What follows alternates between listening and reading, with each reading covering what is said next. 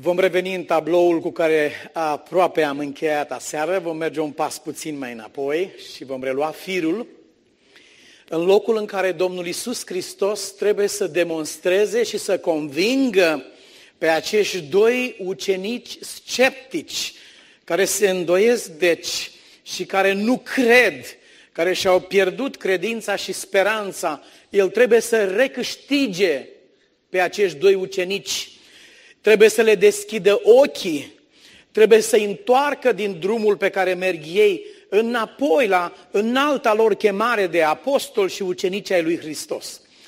Dacă cineva ar avea puterile pe care le-a avut Mântuitorul nostru, prin care a spus un singur cuvânt, Lazare, vino afară, și cel mor de patru zile a venit afară, și dacă ar avea puterile pe care le-a avut el când a spus mării, taci și a tăcut. De s-au speriat și ucenicii, a spus, cine e acesta de la ascultă natura? Dacă am avea puterile acestea, când ar trebui să dovedim ceva, oare nu am fi tentați să ne folosim de aceste puteri? Cum ar fi mai ușor să demonstrezi cuiva că tu ești acela, decât prin faptul că îți manifesti puterea. Și foarte simplu spui că te cheamă așa. Dar aș vrea să vă spun că Domnul nu s-a folosit de puterile acestea ca să câștige inima nimănui. Pe cei pe care i-a vindecat a spus să nu spui. Nu vreau ca cineva să vină după mine din cauza acestor minuni. Vreau să vină după mine dacă simte că mă iubește. Iar dacă nu, nu trebuie.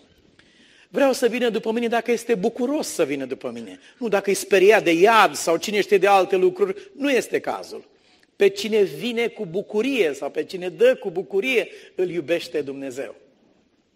El nu s-a folosit de puterea lui ca să convingă, să intimideze, să zdrobească părerea cuiva. Niciodată. Anul acesta nou, anul trecut, iertați-mă, mi-am renuit o legitimație la o bibliotecă în Anglia, la Oxford. Și cu ocazia aceea o doamnă ne-a spus că regulile acelei biblioteci, care conține peste 13 milioane de volume, regulile ei sunt foarte clare de când a fost întemeiată, de Bodley. Se numește Bodleian University. Și una dintre reguli prevede că niciodată o carte din această bibliotecă nu va putea fi luată și scoasă în afara ei. Aș vrea să vă spun într-o paranteză că, deși este o bibliotecă atât de mare, mergi ca pe străzi înăuntru și pe dreapta și pe stânga sunt sute mii de oameni care studiază cărți. De pe toată fața pământului se adună oameni acolo. Nu sunt wc acolo. vreau să vă spun că era unul singur și acesta era la parter și trebuia să știi geografie să-l găsești. Și am întrebat, dar de ce așa ceva? Că în America sunt wc la peste tot. Și ei au zis, nu, aici se vine să se învețe, nu să se meargă la wc Cine vine aici vine să învețe. Mă gândeam că bisericile noastre ar avea ceva de învățat de la această bibliotecă și anume cine vine la biserică vine în prezența lui Dumnezeu și vine să învețe de la El, nu vine dar să continuăm.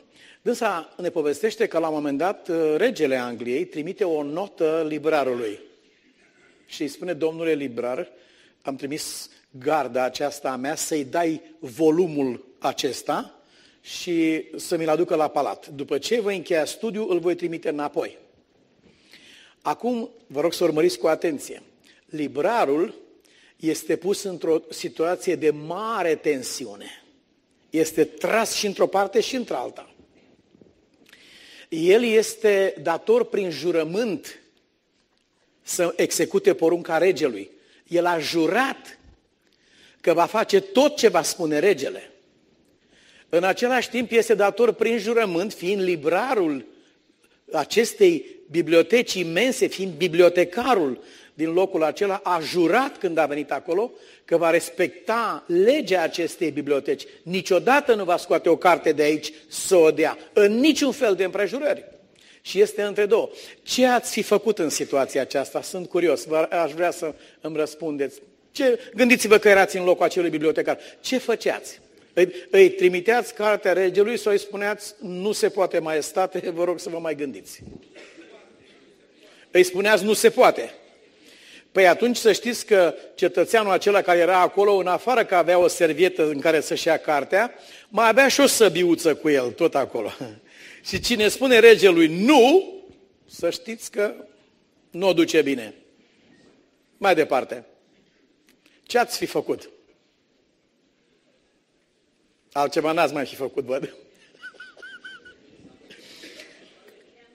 Am să vă spun ce a făcut librarul.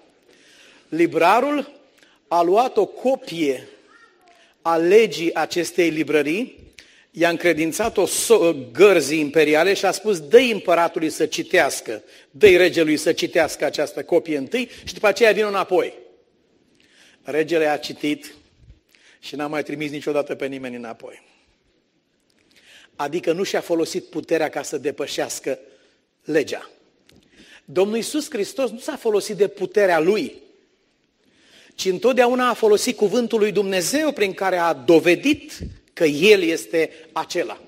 Și acum deschideți Scriptura, vă rog, la Luca, în același loc, la capitolul 24 și vom continua cu versetul 27. După ce, suntem la pagina 1023, după ce le-a spus, o nepricepuților, adică nu v-ați, n-ați citit, nu v-ați ocupat, și zăbavnici întârzietor cu inima când e vorba să credeți tot ce au spus prorocii. Nu trebuia să sufere Hristosul aceste lucruri și să intre în slava sa. Nu trebuia să fie așa. În ce carte ați citit? Am văzut cu surprindere oameni mari și uneori uh, oameni cu diplome care au rămas foarte șocați în fața unor cuvinte pe care le-au citit în Biblie și au spus după mulți ani, crede-mă, n-am știut și nu mi-aș fi imaginat că așa scrie în Biblie. Și am văzut alții, um, am văzut pe alții care credeau cu mare convingere că scrie în Biblie anumite lucruri. Așa scrie la carte, domne. Și când a căutat la carte, nu scria deloc la carte așa ceva. Așadar, de aceea să cercetăm Scriptura personal, ca Dumnezeu să ne poată vorbi prin ea. A început de la Moise și de la toți prorocii și le-a tâlcuit în toate Scripturile ce era cu privire la el. Domnul cunoștea cartea. Domnul chema autoritatea cărții, a Scripturii, când era vorba să dovedească ceva. Ați văzut că pe tot parcursul vieții lui, orice a făcut, a spus așa cum scrie Scriptura. Sau așa scrie la Scriptură. Sau așa aș vrea să, să citesc câteva din aceste cuvinte.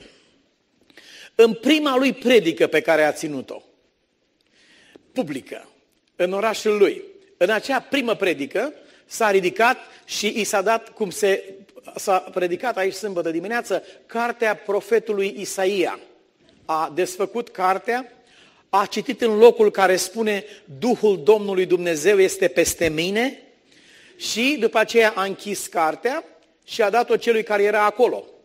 Și a explicat cele citite. Și concluzia acelor lucruri a fost aceasta.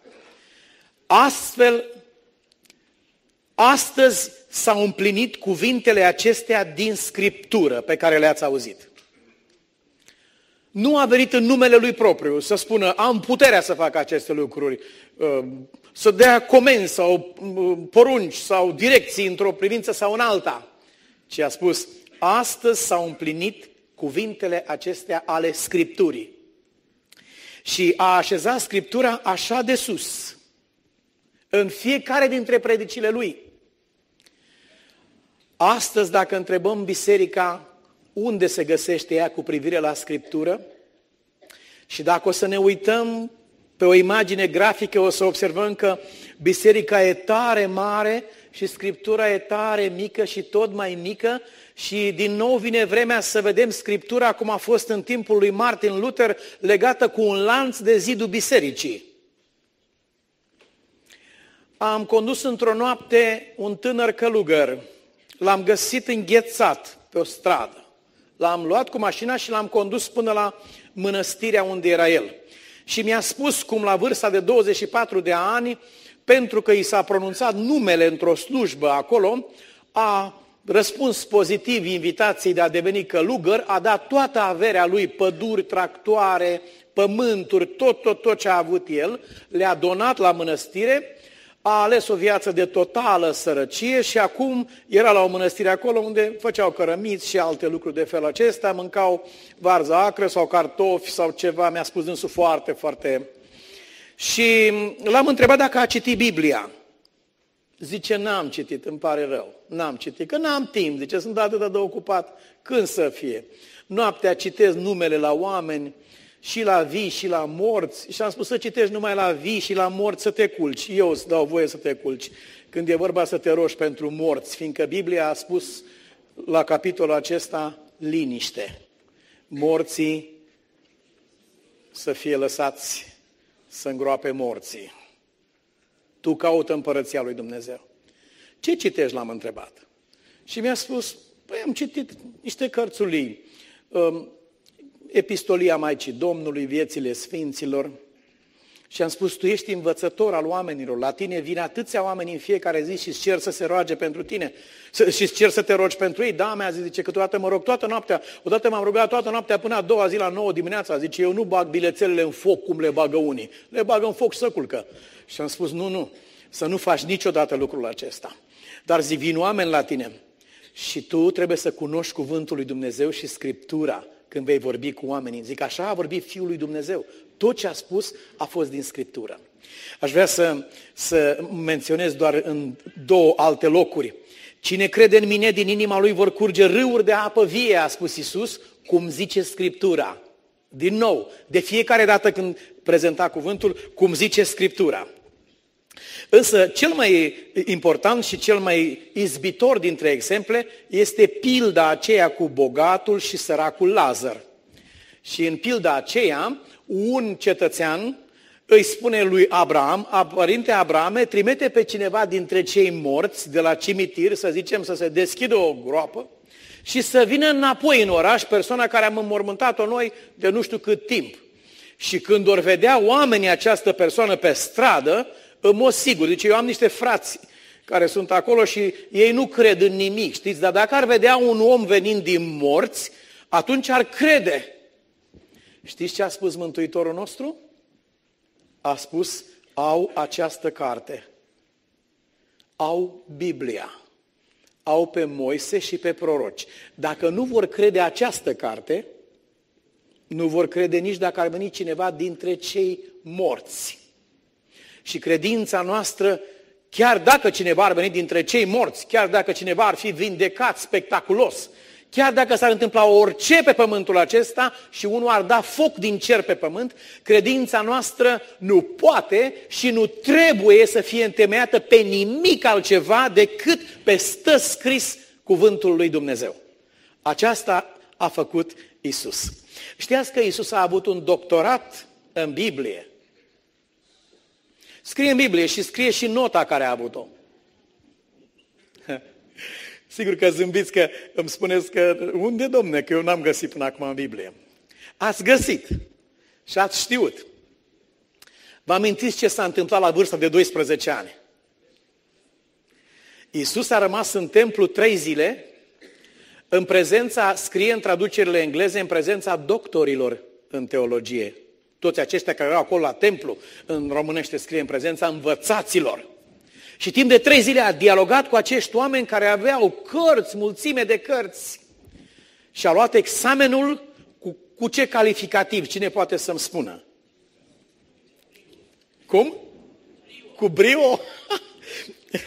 Nu trebuie, trebuie să avem ceva din Biblie dacă, eh, dacă spunem cu ce calificativ. Nu avem, să, avem altceva de făcut decât să, să spunem ce scrie în Cuvântul lui Dumnezeu. Deschideți împreună cu mine la capitolul 4 al Evangheliei după Luca și de aici vom citi de la versetul 41 și vom merge mai departe. Nu, no, este un alt, un alt loc. Iertați-mă, nu l-am marcat bine. Aș vrea să știți foarte bine istoria, cum a mers acolo și când părin, mama lui care l-a pierdut a venit după el și cu tatăl lui și l-au mustrat, fiule, pentru ce ai făcut asta cu noi? Atunci el a spus, de ce m-ați căutat? Nu știați că trebuie să fiu în casa tatălui meu și fiind în casa tatălui, răspunzând învățătorilor și profesorilor acestora, cu, suntem la capitolul 2 și de aici vom găsi la versetul 48, când l-au văzut părinții lui, au rămas înmărmuriți și mama lui a zis, fiule, pentru ce te-ai purtat așa cu noi? Iată, tatăl tău și eu te-am căutat cu îngrijorare. El le-a zis, de ce m-ați căutat? Oare n-au, nu știați că trebuia să fiu în casa tatălui meu? Dar n-au înțeles despre ce era vorba atunci. Iată ce calificativ a căpătat Mântuitorul nostru după examenul lui. A luat examenul cu calificativul uimitor. Aceasta găsim în versetul 47. Toți cei care l-auzeau rămâneau uimiți de răspunsurile și de priceperea lui. Frați iubiți, Mântuitorul nostru niciodată nu a subestimat Scriptura. Niciodată. Niciodată nu a adăugat la Scriptură nimic. Niciodată nu a scos ceva din Scriptură. Niciodată nu a folosit o altă armă sau un alt argument chiar în lupta lui împotriva satanei. A folosit Scriptura. Stă scris. Acesta a fost Domnul. A folosit Scriptura ca arbitru în orice controversă. Când oamenii se certau și discutau și disputau anumite lucruri, ultimul cuvânt îl avea Scriptura. Cum scrie la carte? Doamne, unii zic așa, unii așa. Iisus întreabă, cum scrie în carte? Scrie așa și așa. Acesta este adevărul. Și mai departe, a folosit Scriptura ca bază a oricărei învățături. În final, a spus oamenilor care se rătăceau, vă rătăciți pentru că nu cunoașteți Scriptura. Dacă te găsești într-o biserică unde nu se predică Scriptura, du-te și vorbește cu conducătorul, ia-ți o Biblie, citește personal. Dacă ești într-o biserică unde Biblia, Scriptura este pusă pe locul secundar și învățăturile oamenilor pe locul principal, te rog să te gândești bine dacă este drept să asculți mai mult de oameni decât de Dumnezeu, de cuvântul lui Dumnezeu. Nu este niciun fel de glumă, nu este niciun fel de, de lege de tradiție care undeva pe pământ, în lumina cuvântului, ar așeza ceva deasupra Bibliei. Dacă vreo persoană își asumă autoritatea, în timp ce tu îi arăți, uite ce scrie Scriptura, și persoana aia spune, lasă, dar spun eu să faci altfel. Nu primi autoritatea acelei persoane. Poate fi papa de la Roma, patriarhul de la Constantinopol sau oricine altcineva pe pământ. Niciun om, nicio ființă omenească nu trebuie respectată atunci când își așează autoritatea deasupra Scripturilor. Domnul a răspuns chiar diavolului, stă scris, Domnului Dumnezeului tău să te închini și numai Lui să-i slujești. Fă cu tare lucru, stă scris, omul nu va trăi numai cu pâine, ci cu orice cuvânt care iese din gura lui Dumnezeu. Fă cu tare lucru, stă scris, să nu ispitești pe Domnul Dumnezeul tău. Așa a răspuns Mântuitorul. Dumnezeu dorește să aibă o biserică ce are temelia așezată pe Scriptură și numai pe Scriptură. De acolo trebuie să pornească orice învățătură și orice lumină. Un așa zice Domnul, care este Scriptura, nu va putea fi niciodată pus mai prejos sau abandonat din cauza că se va spune așa zice biserica sau așa zic conducătorii. Mântuitorul nostru ne-a îndemnat să așezăm Scriptura în locul cel mai înalt. Și Scriptura, a spus el, nu poate fi desființată. De aceea vă îndemn în acest veac, în această generație de oameni în care din afara bisericii Scriptura este teribil atacată, dar și mai grav este foarte rău atacată din lăuntru bisericii de către slujitori ai altarului. Care minimalizează Scriptura și o pun pe o poziție inferioară sau care strecoară îndoieli în sufletele oamenilor și subminează credința lor. Într-o vreme ca aceasta, vă îndemn și îndemn propriul meu suflet și pe toți cei care ne ascultă, vă îndemn să faceți din cuvântul lui Dumnezeu pâinea vieții. Așa a spus Mântuitorul. Omul nu trăiește numai cu pâine din aceasta, ci pâinea lui este cuvântul lui Dumnezeu.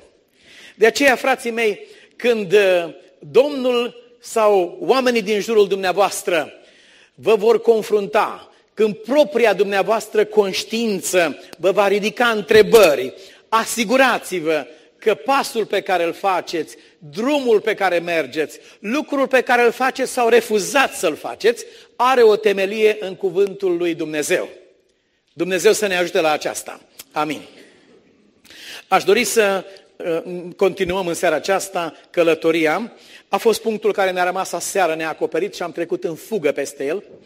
Uh, vom merge aproape de casa acestor oameni, Luca înapoi la capitolul 24, și vom observa că prezența Domnului Isus Hristos, pe care ei nu au recunoscut-o, și vreau să vă spun că în categoria aceasta a oamenilor intră miliarde de oameni de pe acest pământ care nu-L cunosc pe Isus personal, dar care îi simt prezența, care îi simt iubirea, care îi simt dragostea. Ei nu au știut că este Isus, dar i-au spus rămâi la noi.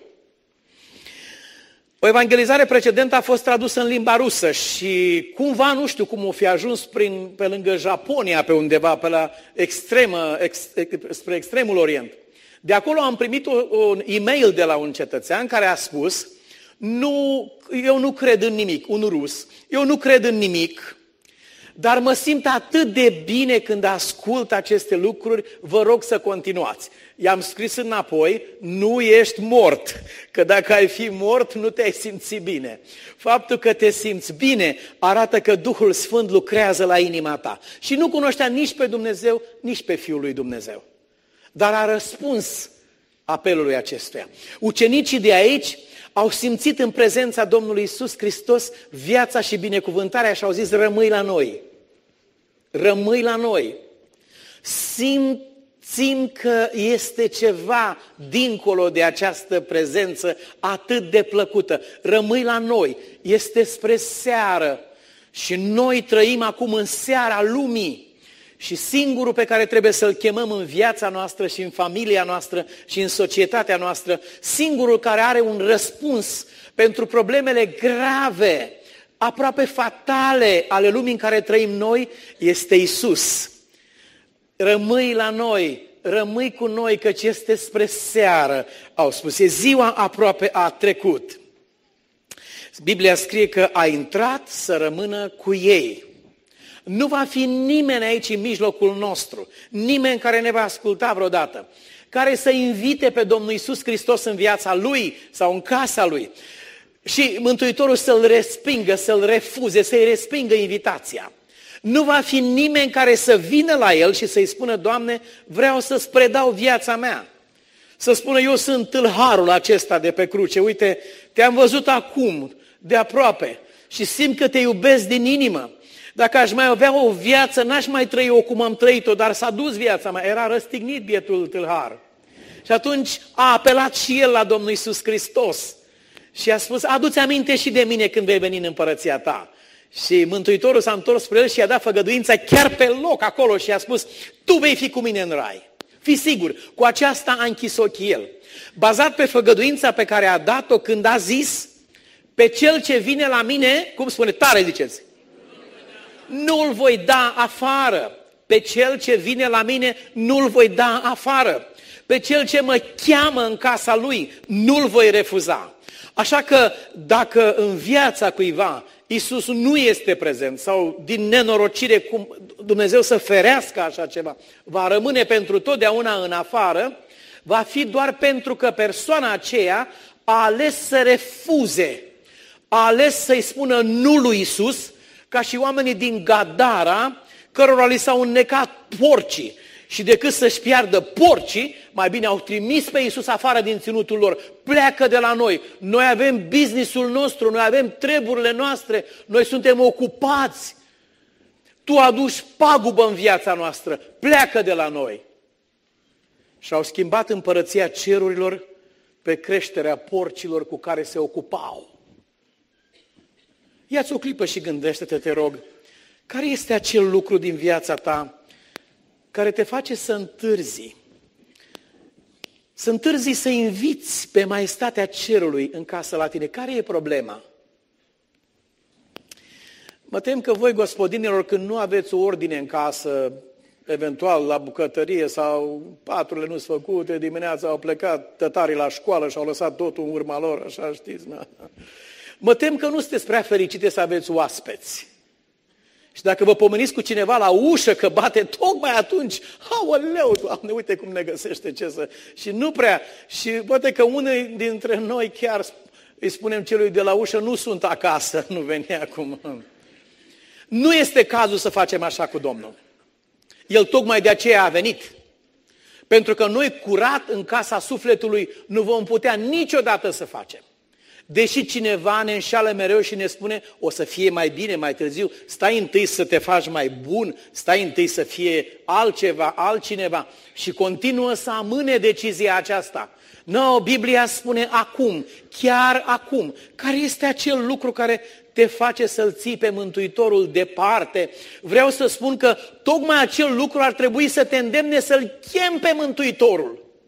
Dacă ești urât sau dacă ești murdar sau dacă ești, ai conștiința încărcată, dacă ai la activ lucruri grele, fapte grele care nu se pot chiar spune, dacă ești un om neglijent, rece, indiferent, dacă ești un om desfrânat, bețiv, care a înjurat de Dumnezeu, acestea sunt motive să-L chem pe Domnul în viața ta. Acestea sunt motive să predai această viață Lui, așa cum este.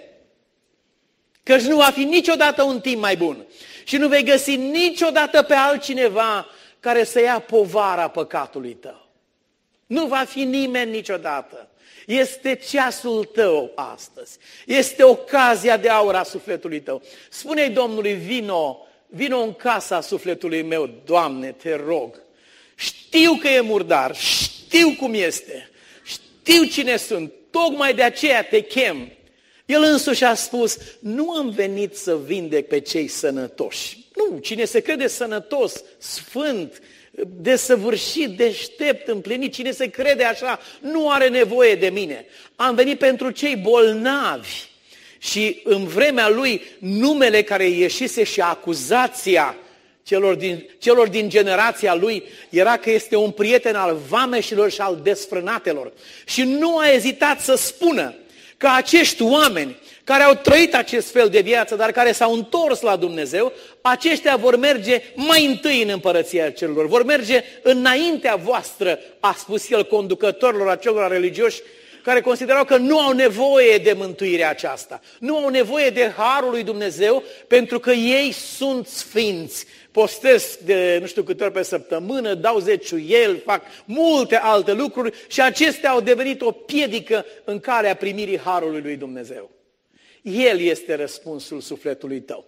Pe El tu trebuie să-L chemi, El nu va ezita să vină. Tu trebuie să te predai așa cum ești, fără să ai nicio teamă. De aceea te cheamă la El. Pentru că ești așa cum ești. Nu-ți fie frică de Dumnezeu. Fieți frică să nu te întorci la Dumnezeu. Fieți frică să nu cumva să-L respingi, să nu cumva să am, de acelea să-ți fie frică de acele lucruri, dar nu-ți fie frică să primești pe împăratul împăraților și domnul domnilor, pe mântuitorul tău, pe fratele tău mai mare, pe marele tău preot. El este marele tău preot. Și Biblia spune, este un singur mijlocitor între om și Dumnezeu. El e mijlocitorul tău. Pe acesta, cheamă-l în viața ta pe când erau la masă, pe când stăteau și așteptau în tensiunea aceea, Scriptura spune că Isus a luat pâinea, a rostit binecuvântarea, apoi a frânt-o și le-a dat-o. Când s-au întâmplat aceste lucruri, Biblia spune că oamenii aceia l-au cunoscut pe dată și au dat seama că este chiar El. Dar când l-au cunoscut ei, El s-a făcut nevăzut dinaintea lor. Suntem tot la pagina 1024, suntem la versetul 31. El s-a făcut nevăzut din calea lor. Și acum Ți s-a întâmplat vreodată să-ți reproșezi faptul că ai fost rece, ai fost indiferent, n-ai prețuit, n-ai răspuns iubirii cu iubire. Am participat la nenumărate mormântări în viața mea și am văzut nenumărate manifestări de regret disperat la moment dat.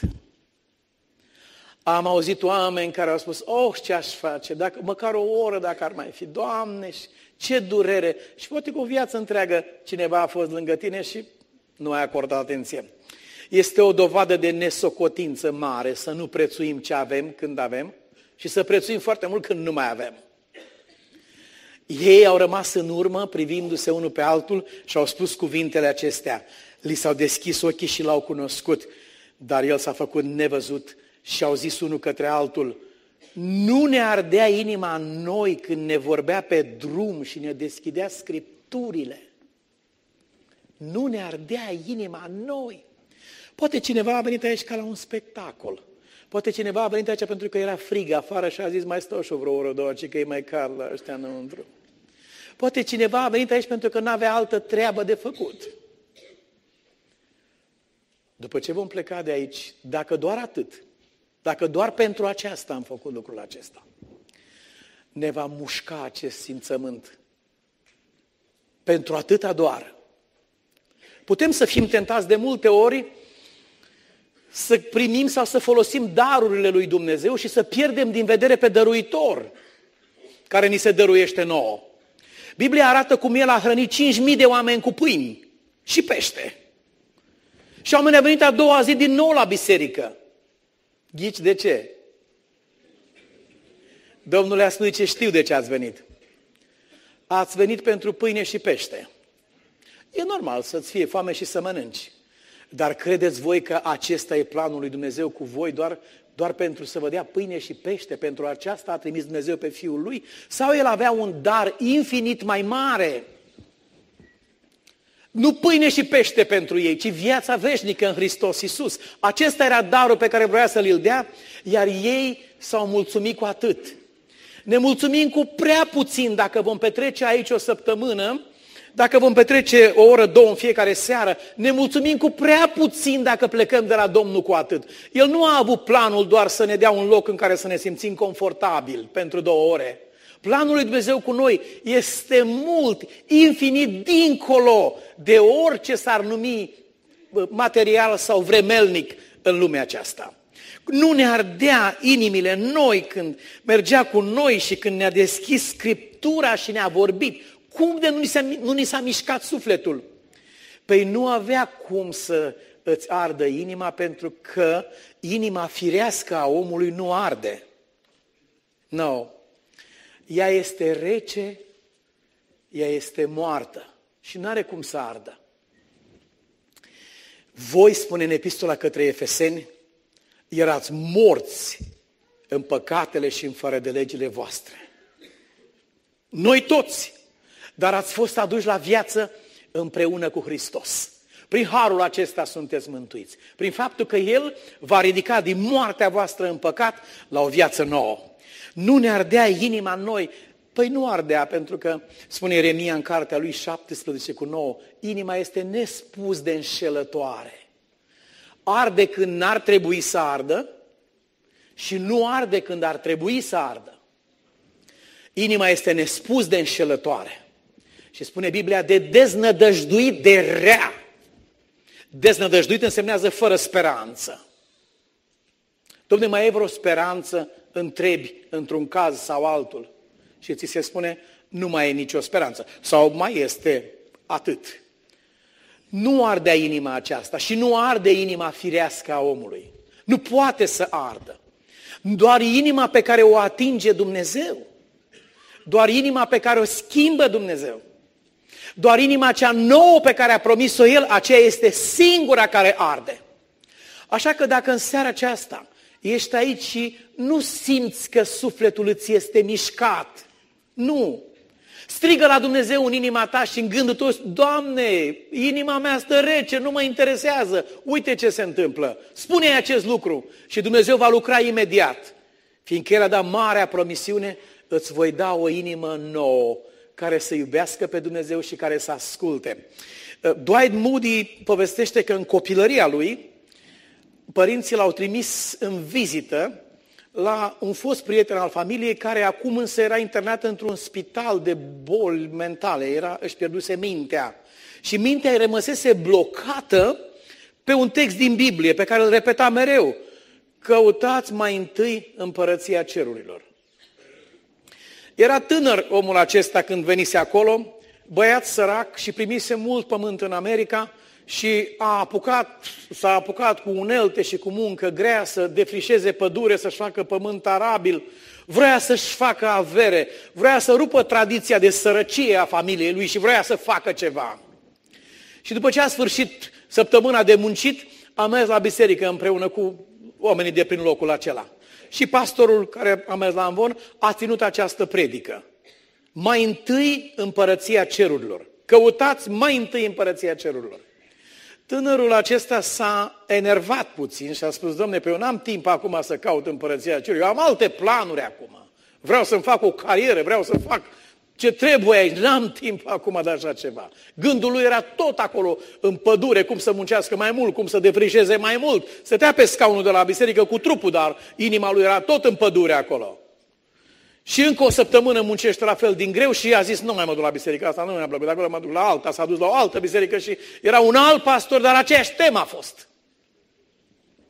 Căutați mai întâi împărăția celor și a spus, nu mai calc la biserică până când nu mi-aranjez toată situația mea. După ce mi-am aranjat toate lucrurile, atunci mai dau pe la biserică. Și au trecut ani mulți. Și omul acela a ajuns într-adevăr cineva. A ajuns cineva. Adică mai bine zis, a ajuns ceva. Nu cineva. Doar ceva a ajuns. Și acum, pentru că avea de toate, a zis acum să mă duc și pe la biserică.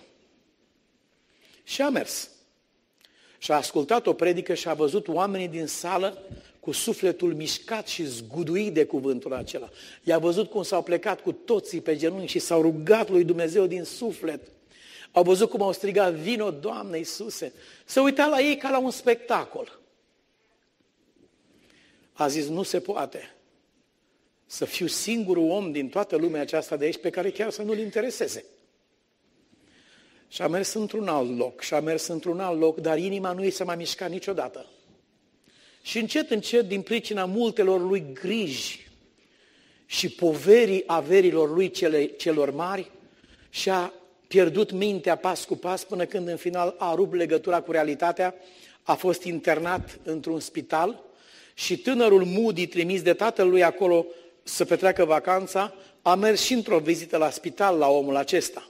Și spune că l-a văzut înapoi a unor bare de fier unde îl țineau, l-a întrebat dacă îl cunoaște, nu îl cunoștea cu nimic, în schimb s-a apropiat de bare și i-a spus, tinere, caută mai întâi împărăția lui Dumnezeu. Acestea au fost cuvintele lui.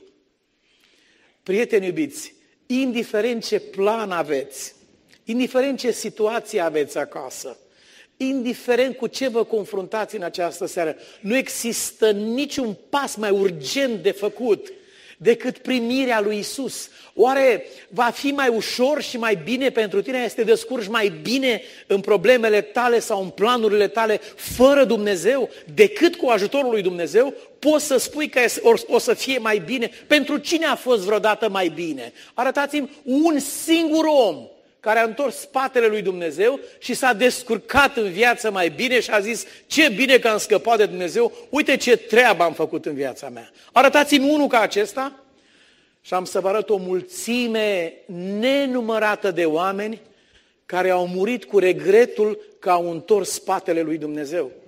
Inima nu va fi mișcată totdeauna. Împărăția lui Dumnezeu nu este ca un magazin deschis 24 de ore Chiar dacă e magazinul acela deschis 24 de ore, chiar dacă cineva poate să vină zi și noapte, când, în clipa când a hotărât la miezul nopții sau la 3 dimineața, oricine își poate preda viața lui Isus, totuși o inimă de om nu va fi întotdeauna dispusă să primească pe Domnul Hristos la fel. Bine au făcut acești doi că au spus, nu vin acum, Vino acum, lasă că poate o mai trece pe aici altă dată. Ne mai gândim până una alta. Drum bun. Acolo s-ar fi sfârșit speranțele și viața lor. De a spus, nu, vino acum, vino acum. Și a intrat la ei, a rămas la ei și pe când frângea pâinea, li s-au deschis ochii și s-a trezit acel regret în sufletul lor. Cum de nu ne-a ars sufletul? Dragii mei, nu va fi niciun om pe pământul acesta care să aibă vreodată scuză înaintea lui Dumnezeu. Apostolul Pavel spune că tot ce a făcut Dumnezeu în planul lui de mântuire va închide gura oricărui om. Adică nu va fi nimeni vreodată care să vină și să spună, Doamne, este adevărat, eu nu te-am primit în viața mea, nici nu ți-am dăruit viața mea ție, dar știi de ce? Din cauza asta. N-aveam cu ce. Eu eram om sărac. Ce să mă fac eu acolo? Și Domnul va chema o văduvă și va spune, bine puțin, tu cum te-ai descurcat în viață? Doamne, eu am avut două parale, ultimele pe care le mai aveam să trăiesc. Și am zis, și dacă cheltui două parale acestea și încerc să mai înlungesc viața, mai lungesc o zi, două. Dar la ce folos? Tot voi rămâne fără nimic până la urmă. Cel mai bine aș vrea să dăruiesc aceste ultime două parale ale mele Domnului din cer. Vreau să-i las un mesaj și să-i spun, Doamne, te iubesc. Va fi acesta un motiv? Doamne, eu am fost handicapat, eu am fost bolnav. Domnul va chema leproșii care vor spune, voi ați fost bolnavi, Doamne, mi-era groază și spaimă să ies în lumea aceasta.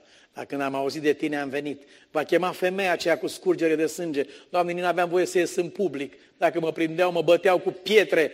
Dacă n-am auzit de tine, am venit și te-am chemat. Vă spun că nu va fi niciun fel de scuză. Și Domnul arată că oameni vor fi judecați și confruntați cu alți oameni care în condiții poate mult mai grele au răspuns apelului lui Dumnezeu. Împărăteasa din Seba se va ridica și va spune că a venit de la marginea lumii să asculte pe Solomon, iar unii oameni au refuzat să-l asculte pe Isus. Nu va rămâne scuză. Dacă te gândești cumva în seara aceasta și te ascunzi pe după vreo scuză, vezi că este numai ceea ce spune Isaia, o covergă într-un ogor de castraveți. Nu este nimic real. Nu există scuză în spatele căreia să te ascunzi. Și pentru ce te-ai ascunde? Cui ar folosi să te ascunzi? Pentru ce ai întoarce spatele singurului care te poate ajuta? Pentru că starea noastră, prieteni iubiți, nu este ceva care se poate ameliora sau se poate vindeca. Boala păcatului este o boală fatală. Dacă nu o vindecă Dumnezeu, nu există vindecare. Cum de nu ne ardea inima? Nu pentru că această inimă, dacă nu este regenerată de Dumnezeu, ea urăște pe Dumnezeu în mod natural. Ați observat că noi trebuie să ne luptăm cu copiii noștri, să învățăm să zică bună ziua, să învățăm să se încalțe, să țină curat, trebuie să ne luptăm și trebuie să repetăm de multe ori până când învață ceva bun, dar nu trebuie să învățăm niciodată să facă relele. Nu. Pe aceștia ele au deja în valijoară, când vin cu ele, le au toate pregătite acolo. Și minciunile, și furatul, și egoismul, și răutatea, și invidia. Uitați-vă și studiați de aproape și vedeți ce se întâmplă. Toate le au cu ei când vin în această lume deja. Iar celelalte cu greu se pot cultiva. Uitați-vă în câmp. Nu trebuie nimeni să semene buruieni în câmp, nici să le sape, nici să le îngrijească, numai uitați-vă puțin la el și vedeți ce se întâmplă. Luați o mână de pământ de afară și aduceți-o și puneți-o într-un ghiveț și vedeți ce este acolo deja. Aceasta este firea noastră. Pe când o plantă trebuie să o semeni, trebuie să o îngrijești, trebuie să o uzi și trebuie să lupți pentru ea. Natura noastră păcătoasă este cea care se așează între noi și Dumnezeu, care ne separă de El, dar pentru care a venit Domnul Isus Hristos și spune Apostolul Pavel în epistola lui către romani, el a condamnat această natură păcătoasă în, când a fost răstignit pe lemn. a, a condamnat această natură și ne-a izbăvit de sub puterea ei. Ne-a dat libertatea și eliberarea. În numele Lui ai dreptul să fie eliberat de păcătoșenia propriei tale vieți. Și firea ta, în numele Lui, nu mai are dreptul să te forțeze sau să-ți poruncească sau să te târască pe un drum care este chiar împotriva voinței tale. Fac ce nu vreau, spune Pavel, nu-mi place. Bunicul meu plângea mereu, sărmanul. El a murit de alcoolism, la 57 de ani a murit. Și mereu plângea de fiecare dată când bea și spunea că nu o să mai bea și o să fie om și o să facă și scrâșnea din dinți câteodată cât era el de hotărât și în vreo două ore de atunci îl găseai bea din nou.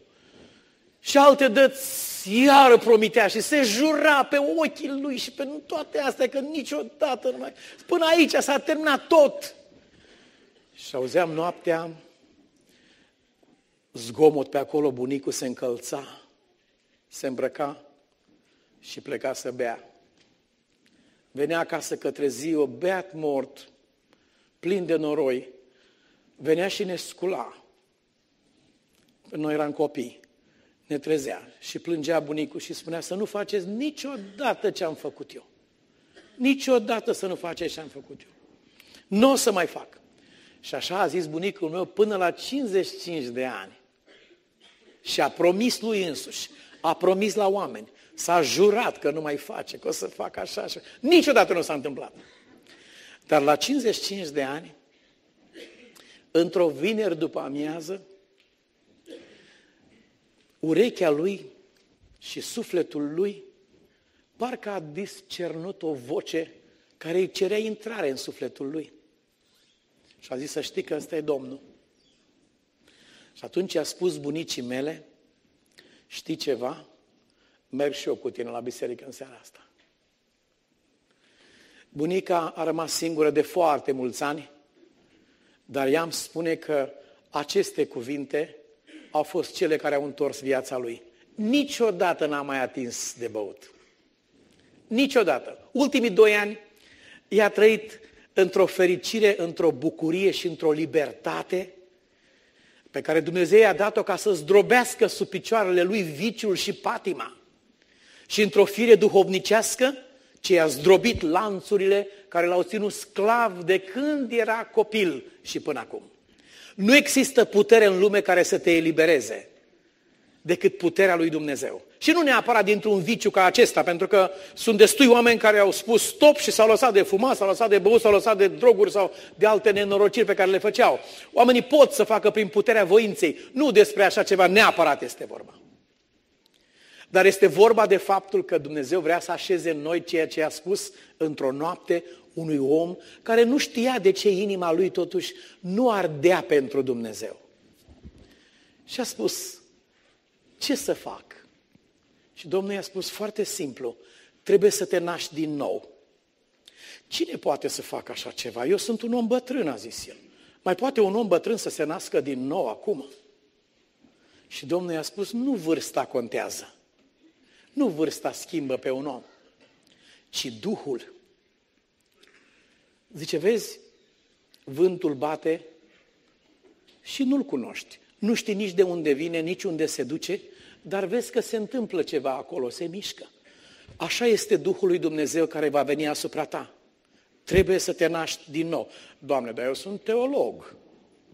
Eu sunt teolog și eu de-aia nici nu m-am pocăit eu sunt așa de îngânfat că nici n-aș pomeni cuvântul pocăință, să se pocăiască ceilalți, dar eu sunt așa de... Și Domnul spune, păi tu ești învățătorul lui Israel și tu nu pricepi acest lucru. Trebuie să te naști din nou. Dacă un om nu se naște din nou, din apă și din duh, nu va vedea niciodată împărăția cerurilor. Cum de nu ne ardea inima, Domnule? Cum de nu ne-a impresionat? Câți oameni ar dori sau au murit cu dorința cea bună, căreia nu i-au dat niciodată curs. Tatăl meu, v-am descris într-o seară precedentă, că a cunoscut pe Domnul Isus Hristos în ultimele trei săptămâni din viața lui și am avut harul să-l botez personal după 20 de ani. a fost și a trăit aceste trei săptămâni foarte fericit. A fost vizitat de toată lumea care era în, în împrejurime acolo. Era foarte prețuit de oameni. Însă a murit cu o suferință totuși. Mi-a, des, mi-a spus că are bucuria mântuirii și siguranța mântuirii. A înțeles, a cunoscut pe Domnul Isus Hristos. Dar mi-a spus totuși că îl doare ceva. Dacă aș mai trăi o dată, a zis tata, aș lua Biblia și nu mi-ar fi rușine de nimeni pe lumea aceasta, cum mi-a fost toată viața mea, mi-a fost rușine de oameni și nu mi-a fost rușine de Dumnezeu. Dacă aș mai trăi o dată, a zis tata, aș lua Biblia și aș merge pe mijlocul drumului la casa lui Dumnezeu. Și dacă aș fi înjurat sau scuipat sau bătut, aș merge la casa lui Dumnezeu dacă aș mai trăi o dată. Și am spus, tată, lasă că o să facem noi acest lucru, tu nu mai poți să faci aceasta. Dar noi o vom face cu ajutorul lui Dumnezeu. Și vă îndemn în această seară, nu lăsați pe timpul când uh, cel rău îndeamnă pe cei tineri și le spune, ce mă, acum ești tânăr, mă, băiatule, mă. Acum trebuie să-ți bași cancer în plămâni, acum trebuie să-ți bași ciroză în ficat, acum e timpul să faci treburi serioase. Acum e timpul de așa ceva. Acum e timpul să-ți distrugi viața de familie înainte să ai familie. Acum e vremea să te infectezi cu tot felul de boli. E vremea să-ți ruinezi corpul acesta și să nu ajungi să trăiești zilele pe care ți le-a dat Dumnezeu, pentru că le-ai distrus de la început. Acum ești tânăr, zice El. Păi pentru că ești tânăr, știi ce spune Dumnezeu? Aduți aminte de Creatorul tău în zilele tinereții tale. Până nu vin zilele acelea grele, când vei zice, nu mai am nevoie de nimic, nu mai îmi trebuie nimic, aduți aminte și dă lui Dumnezeu darul acesta al tinereții tale și vigoarea ta și talentul tău și trăiește viață din belșug. Singurul care poate să dea viață din belșug e cel care a promis, eu am venit ca oile să aibă viață și să o aibă din belșug. Acum este timpul. Nu da ascultare lumii sau diavolului care îți spune că tinerețea și frumusețea și talentul și resursele sunt motive ca un om să stea departe de Dumnezeu. Nu! Din potrivă! Nu-i da nici tu ascultare căruia diavolul îi spune, păi acum toată viața ai umblat și ai făcut și ai zis, ha, ha, ha, și acum, ha, ha, să crezi tu prea târziu. Nu, dacă ești aici, vreau să spun că nu este prea târziu pentru Dumnezeu să te scape. Nu este prea târziu pentru sângele lui Hristos Iisus ca să plătească prețul păcatelor tale, dacă vei voi să primești darul acesta de la Dumnezeu. Și iată, aș vrea să citim câteva făgăduinți pe care Dumnezeu ni le dă în Scriptură. Nu o să mai avem timp să umblăm după toate la fiecare text, dar vreau să le citesc. Ascultați cu mare atenție ce spune El despre tine personal în această ocazie. Ascultă și ia cuvântul acesta pentru numele tău. Pune numele tău acolo. Le voi da o altă inimă și voi pune un duh nou în ei. Voi lua din trupul lor inima de piatră și le voi da o inimă sensibilă, o inimă de carne. Cercetează-mă, Dumnezeule, și cunoaște inima Încearcă-mă și cunoaștem gândurile. Psalmul 51, versetul 10. David își dă seama care a fost păcatul lui. Păcatul lui nu a fost nici desfrânarea, nu a fost nici masacrarea unei armate ca să încerce să acopere păcatul lui. Nu acesta era păcatul. Păcatul lui era o inimă rea și necredincioasă potriva căreia Biblia spune, vegheați să n-aibă cineva o inimă din aceasta. Și când a văzut el de unde a venit nenorocirea vieții lui, de unde au venit toate păcatele pe care le-a făcut el în viață, când a văzut aceste lucruri, a înălțat rugăciunea aceasta din Psalmul 51, versetul 10. Zidește în mine o inimă curată, Dumnezeule. Pune în mine un duh nou și statornic. De aceasta am nevoie. El nu s-a rugat, Doamne, ajută-mă să nu mai desfrânesc cu Batșeba. Ajută-mă să nu mai omor oamenii din cauza aceasta. Ajută-mă să nu mai încerc să înșel o țară întreagă și pe Dumnezeu. Nu s-a rugat pentru așa ceva. A știu că păcatele sunt roadele păcatului și păcatul era o inimă nerenăscută. O inimă rea și necredincioasă. Zidește dar în mine o inimă curată. Pune în mine un duh nou și statornic. Psalmul 86, versetul 11. Învață-mă căile tale, Doamne. Eu voi umbla în adevărul tău. fă inima să se teamă de tine. Doamne, inima aceasta mea nu se teme de tine. Dar făm tu inima aceasta să se teamă. Tu nu poți să faci inima ta să se teamă sau să iubească pe Dumnezeu. Să se teamă însemnează să, să respecte, să prețuiască, să adore pe Dumnezeu. Tu nu poți să faci inima ta să facă așa ceva. Dar tu poți să alegi ca Dumnezeu să facă aceasta pentru tine. Aceasta stă în mâna ta și nu va alege nimeni în locul tău. Tu nu poți să schimbi, dar tu poți să-L alegi pe Cel care te va schimba. Și mai departe, să vă tăiați, spune Deuteronom capitolul 10 cu 16, să vă tăiați dar inima împrejur și să nu vă mai înțepeniți gâtul. Ați observat când cineva îți spune ceva care nu-ți place? E o postură din aceea și abia aștept să termine. Și aceeași reacție o avem în fața cuvântului lui Dumnezeu atunci când El mustră nelegiuirea noastră.